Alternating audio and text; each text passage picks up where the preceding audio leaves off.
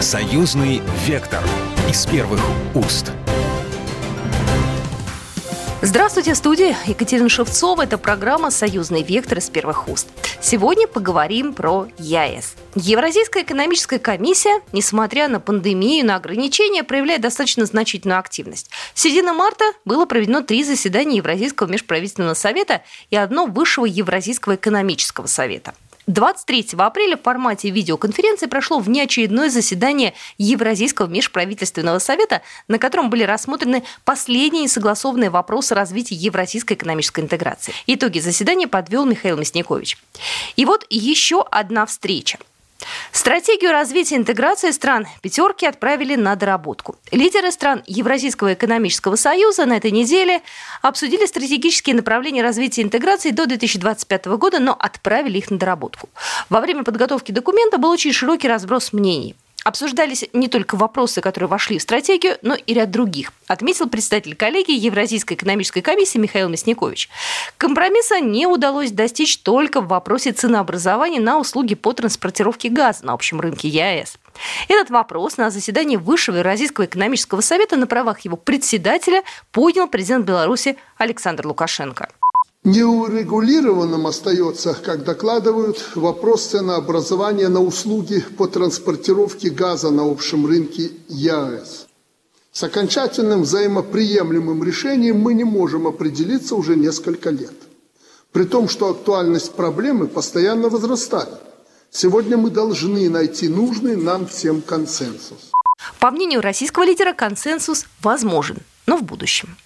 Что касается предлагаемого нашими армянскими и белорусскими друзьями единого тарифа на услуги по транспортировке и транзиту газа, то мы считаем, что единый тариф может быть реализован лишь на едином рынке с единым бюджетом, единой системой налогообложения. Столь глубокий уровень интеграции в Евразис пока еще не достигнут. Если мы говорим об интеграции и документе самом, то его основные направления – это развитие общего рынка труда, устранение барьеров, мешающих свободной торговле, улучшение таможенного регулирования, расширение сотрудничества в образовании, здравоохранении, туризме и спорте. Также программа включает в себя цифровизацию и интеграцию судебных систем с возможным созданием арбитражного суда. Ну а вопрос газа, этот пункт пока исключен из программы интеграции. По итогам этой встречи президент Казахстана выразил мнение, что для окончательного утверждения стратегии необходимо на практике обеспечить движение товаров без барьеров и ограничений, строить единый рынок услуг готовиться к общему энергетическому и финансовому рынку. В результате лидеры стран «пятерки» приняли решение одобрить стратегию развития интеграции стран ЕАЭС в целом, но вернуться к ней на следующей встрече. Ну, помимо этого, во время саммита главы государств пятерки обсудили основные направления макроэкономической политики участников ЕАЭС на 2020-2021 годы и подвели итоги проделанной работы. Ну и также рассмотрели заявку Кубы на получение статуса страны наблюдателя при ЕАЭС. Ну и прямо сейчас у нас на связи Сергей Рикида, директор Центра изучения перспектив интеграции. Сергей, здравствуйте. Разъясните, пожалуйста, нашим слушателям, что такое ЕАЭС? Ну так вот, простыми словами. Ну, если говорить просто, через знакомые всем аналогии, то это аналог Европейского Союза без политической надстройки.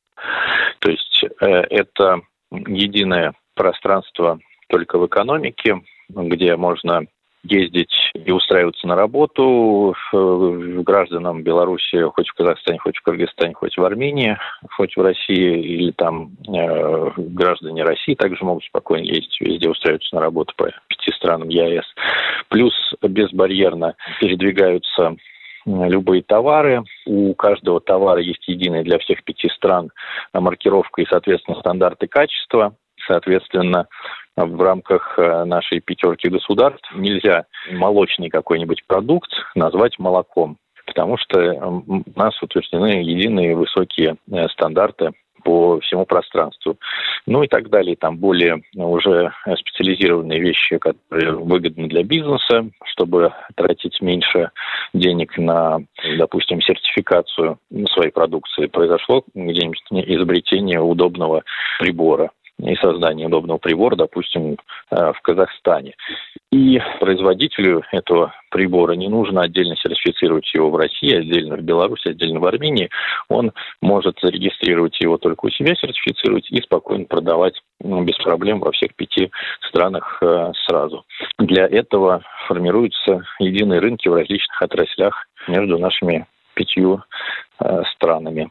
Плюс э, есть социальная составляющая Евразийского экономического союза, единая пенсия, несмотря на то, что человек часть своей жизни, допустим, отработал в Казахстане, э, часть в Кыргызстане, часть в России, он э, при получении пенсии все равно будет учитывать э, все годы своей работы и не выпадет у него из пенсии никакой период, несмотря на то, что работал он в другой стране. Ну вот, если вкратце и по-простому, то примерно так. 19 мая состоялся Высший Евразийский совет. Обсуждали интеграцию. Так что же там за пункты в этом документе? Что они обозначают? То, что вызвало, в принципе, споры, это э, компетенция, функция Евразийской экономической комиссии. Евразийская экономическая комиссия – это надгосударственный постоянно действующий орган Евразийского экономического союза, ну, то есть бюрократическая надстройка, грубо говоря, правительство Евразийского экономического союза. И вот э, для того, чтобы не возникало отката назад в интеграции, не возникали торговые барьеры, э, исполнялись решения глав государств, э, Евразийской комиссии, вот этому вот наднациональному правительству нужны дополнительные функции по мониторингу ситуации в каждой из стран, какие-то рычаги, которые бы ну, заставляли законы и принятые решения работать над национальной, я имею в виду, нормы, которые приняли главы государств. Сейчас этих э, рычагов, этих э, функций у Евразийской экономической комиссии, как считают некоторые эксперты, и э, об этом много говорил председатель Евразийской комиссии, еще предыдущий Тигран Саркисян, этих функций вроде как недостаточно для того, чтобы наша интеграция реально работала и приносила пользу населению. Там э, в этой стратегии, насколько мы можем судить, потому что сам текст экспертное сообщество не видело, есть только какие-то кусочки в СМИ и вот обсуждения главами государства. Вот э, как мы можем судить по этой дискуссии, э, там предполагалось расширить функции Евразийской комиссии. Это один момент, а другой момент предполагалось расширить Евразийский союз на гуманитарные проекты. Как я сказал в начале, это Европейский союз без политической надстройки, только экономика. Так вот, предлагалось к этой экономике добавить еще интеграцию в сфере медицины, образования, информационного, возможно, пространства. Ну, то есть вещи, которые сопутствуют, близки экономике, но не являются непосредственно э, экономикой вот в привычном смысле этого слова, но должны содействовать экономической интеграции. Ну, потому что мы понимаем, допустим, что информационное сопровождение работы Евразийского союза, оно необходимо. Качественное, взвешенное и активное, чтобы люди как раз прекрасно знали и понимали, что такое Евразийский союз, какие, какую пользу он дает. Но это не экономическая задача, поэтому считается что этим Евразийский союз заниматься не должен. Но мы с вами понимаем, что это реально полезное дело, поэтому вот и возникла такая необходимость, что нужно добавить какие-то дополнительные функции Евразийскому экономическому союзу. Но пока не все страны а, Евразийской пятерки согласны с этим. Ну и газовый вопрос я также не могу не затронуть. Почему бы нам не уступить сейчас, в том числе и Беларуси? И вообще этот как-то вопрос газовый, он изначально регламентировался?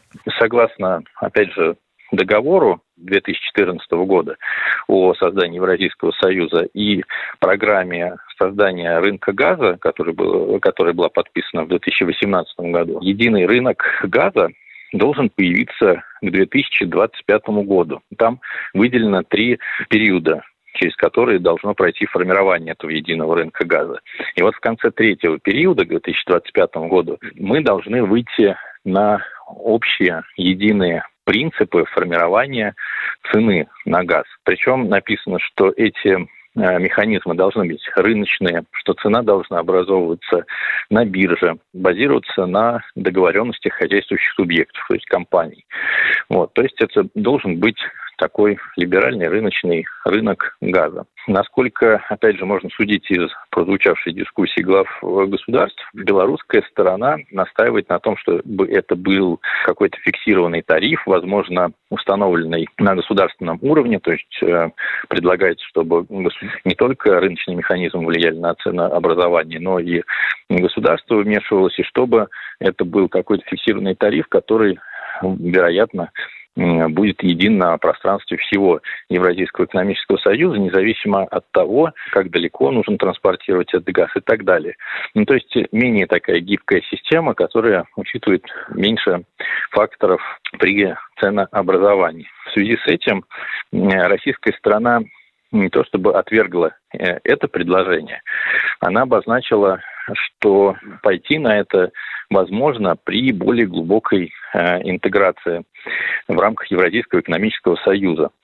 То есть это и гармонизация налоговой системы, налогового законодательства, которое у нас сейчас нет, поэтому мы сейчас пойти не можем на создание вот этого вот фиксированного тарифа, который предлагала Беларусь. Российская сторона, соответственно, заявила, что можем рассмотреть такой фиксированный тариф после того, как будет проделана, опять же, необходимая работа по другим экономическим э, э, направлениям. Ну вот, собственно, поэтому это не было отсутствие поддержки белорусской позиции, просто было обозначено, ну, так скажем, два, два сценария. Либо полностью э, рыночное формирование цены, как сказано в договоре, либо э, то, что предлагает Беларусь, но это должно идти в совокупности с рядом других э, экономических шагов. Сергей Рикида у нас был на связи, директор Центра изучения перспектив интеграции. Мы продолжим наш эфир буквально через пару минут. Союзный вектор из первых уст. Союзный вектор из первых уст. Вы слушаете программу «Союзный вектор» из первых уст. Я Екатерина Шевцова. Буквально недавно глава белорусского правительства после доклада президента Лукашенко сказал, у Беларуси большие шансы договориться с Россией о справедливой цене на газ. По словам Сергея Румаса, переговоры о цене на природный газ с российским «Газпромом» запланированы на май. Мы хотели бы э, платить за газ по справедливой стоимости, не меньше. И сегодня у нас есть э, все основания э, показать на цифрах, что цена 127 для «Газпрома» превышает доходность его поставок страны дальнего зарубежья. Поэтому сегодня мы даже говорим о том, что белорусы не хотят никакой льготной цены, белорусы не хотят российской цены.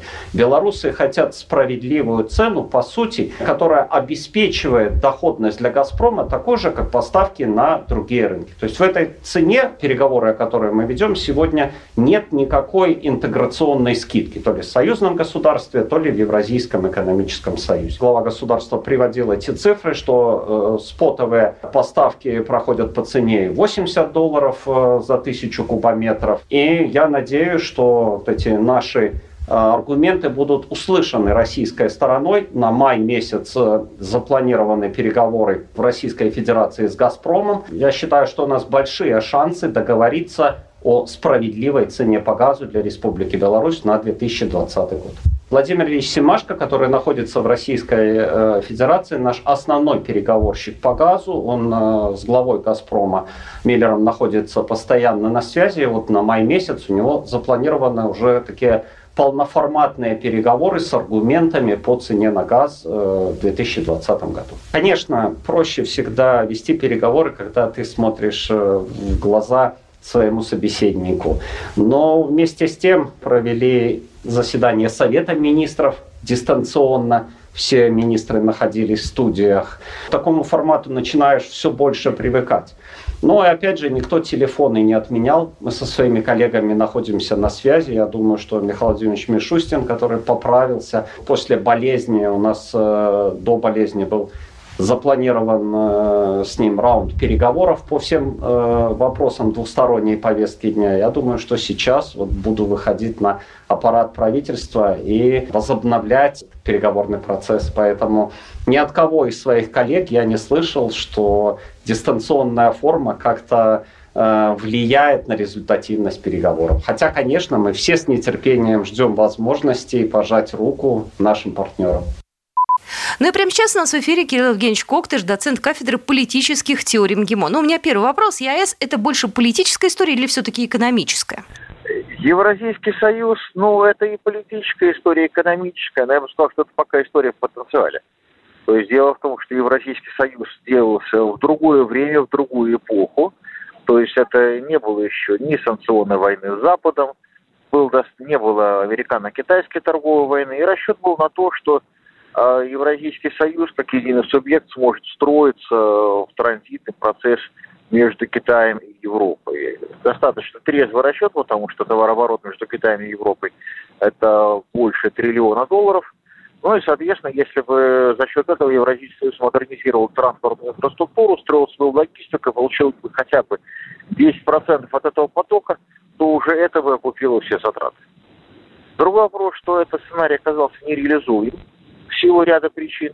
Это и санкционная война между Россией и Западом, и американо-китайская конфронтация. То есть так или иначе получилось, что те концепты, которые были заложены в основу Евразийского союза, они работать не могут в нынешних условиях. И надо изобретать нечто другое. Поэтому Евразийский союз, но при этом на альтернативных путях может быть найдено очень многое. То есть это и внутреннее разделение труда, это и промышленное производство, это и цифровизация промышленности и многие другие вещи. То есть все то, что можно вместе найти. Поэтому, да, Евразийский союз – это тот потенциал, который может реализоваться. Не в первоначальном замысле, а в другом, реконцептуризированном, но перспективы все равно могут получиться весьма-весьма интересные. Это, конечно, экономическая история, и политическая история, потому что там, где э, возникает успешная экономика, непременно возникает и политическое оформление этой успешности. Кирилл Евгеньевич, кому ЕАЭС и нахождение в ЕАЭС больше выгодно? Э, большой России или странам с э, экономикой поскромней? Дело в том, что оно выгодно, по идее, должно быть всем. И тут трудно сказать, то есть каждый понятно, что видит свою выгоду. Для Беларуси, например, вхождение в Евразийский союз – это было условие доступа к российским энергоносителям по внутренним ценам. Но, кроме всего прочего, это и сохранение доступа к российскому рынку. То, что гарантировано Российско-Белорусским союзом, но дублируется Евразийским союзом. Это потенциальный потенциал входа э, в российские тендеры да, и в российский госзаказ. Для России, понятно, и для Казахстана, для остальных – это возможность и политическая, то есть это все-таки евразийское пространство, но опять же экономическое, потому что внутреннее разделение труда ведь в Советском Союзе было достаточно интегрировано и достаточно сложная система разделения труда. И ее распад, конечно, всех сделал очень сильно беднее. Так вот, попытки все это восстановить, и в том числе и в евразийском формате, они, естественно, выгодны и интересны, потому что потенциалы не дублируются – Беларусь обладает другими потенциалами и ресурсами, нежели Россия. Та же самая история относительно Армении, относительно Казахстана, относительно Кыргызстана. То есть на самом деле это возможность комбинировать достаточно большое разнообразие. И при хорошем подходе, при трезвом расчете, каждый из участников может нечто выиграть. Другой вопрос, что если остальные контрагенты, например, исходят из того, что Евразийский союз политически крайне важен для России – то понятно, что возникает соблазн искушение превращать евразийскую тематику в торг. То есть раз России нужно, то она, соответственно, готова будет пойти на какие-то не очень выгодные для себя соглашения, не очень выгодные для себя условия. Ну вот цены на газ, например, мы можем назвать этот процесс торгом? И историю с газом, и историю с нефтью. То есть мы, эти, мы этот торг наблюдаем последний год. И понятно, что он идет с разным переменным успехом. Тут, э, опять же, это диалог старый, проблема старая, но, на мой взгляд, она достаточно непродуктивная. То есть, когда мы начинаем делить конечный ресурс, тем более, который достаточно старый и понятный, то мы имеем шансы только поссориться. Гораздо выгоднее, гораздо проще делить тот ресурс, который совместно можно произвести. Тогда возникает эффект игры с положительной суммой, когда выигрыш одного означал бы и выигрыш другого. Но, к сожалению, а пока вот мы никак из первой парадигмы, из парадигмы игры с нулевой суммой, не перейдем в парадигму игры с положительной суммой.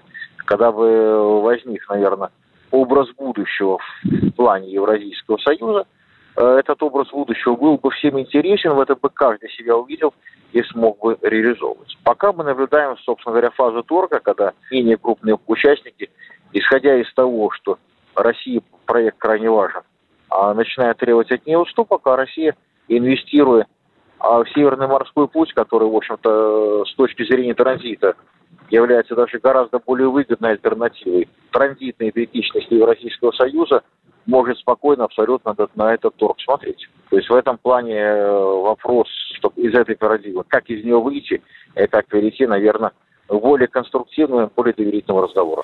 Кирилл Евгеньевич, сейчас вот в непростое, достаточно кризисное время, как проще находиться в Союзе, объединившись, либо, может быть, поодиночке? Дело в том, что, да, Евразийский союз, Евразийская экономическая комиссия не выработала какой-то единой политики в части карантина. А, наверное, должна была бы выбрать.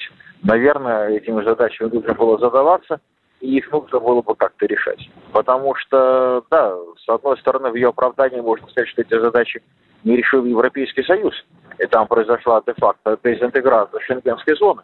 Но, тем не менее, негативный опыт Европейского Союза не должен оправдывать, скажем так, провал определенных функций со стороны Евразийской комиссии.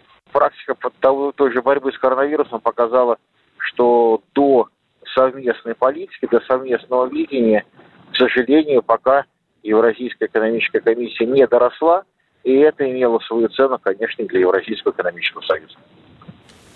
Только что в нашем эфире был Кирилл Коктыш, доцент кафедры политических теорий МГИМО. Ну и далее у нас на связи экономист Василий Колташов. Василий, скажите, пожалуйста, какие первоочередные задачи стоят перед ЕАЭС? Что им нужно действительно сделать и как можно быстрее? Создание единого рынка – необходимая задача. Эта задача, конечно, будет решаться очень тяжело, поскольку а, еще нет ощущения у элит наших э, стран-партнеров, что вот эта волна кризиса, она как-то качественно меняет все отношения. И что Москва, она навсегда меняет подход своим торговым партнерам. То есть подход очень простой. Если вы покупаете российские товары, если вы подчиняетесь общим правилам, если вы обслуживаете реально, обеспечивая таможенную безопасность, да, то есть вы э, поддерживаете общий режим протекционизма, значит, вы получаете определенные выгоды. Если вы просто хотите использовать российский рынок, прикрыв эту тему а, риторикой евразийского сближения, то это не должно происходить. Единственное, что возможно, это возможно построение такой экономической и во многом политической конфедерации. Потому что если вы участвуете в экономической конфедерации, здесь очень большое значение имеет реальный таможенный контроль, реальное таможенное единство и общие экономические правила, общие законы, общие нормы для фирм, все общее, а, то встает вопрос, а как, собственно говоря, страны вообще готовы это принять, принять такую дорожную карту? Они не готовы, они предлагают разные ложные пути, например, создание евразийской валюты. Зачем создавать евразийскую валюту? Есть российский рубль, есть крупнейший рынок в регионе, это российский рынок, есть рубль. Он опирается на больший объем рынка, а, может быть, нужно принять этот рубль и принять просто простой факт, что мы будем строить Евразийскую конфедерацию? Только что на тему ЕАЭС мы поговорили с экономистом Василием Колташовым. Ну что же, мы программу «Союзный вектор» из первых уст заканчиваем. С вами была Екатерина Шевцова. Всего вам хорошего. Программа произведена по заказу телерадиовещательной организации Союзного государства. «Союзный вектор» из первых уст.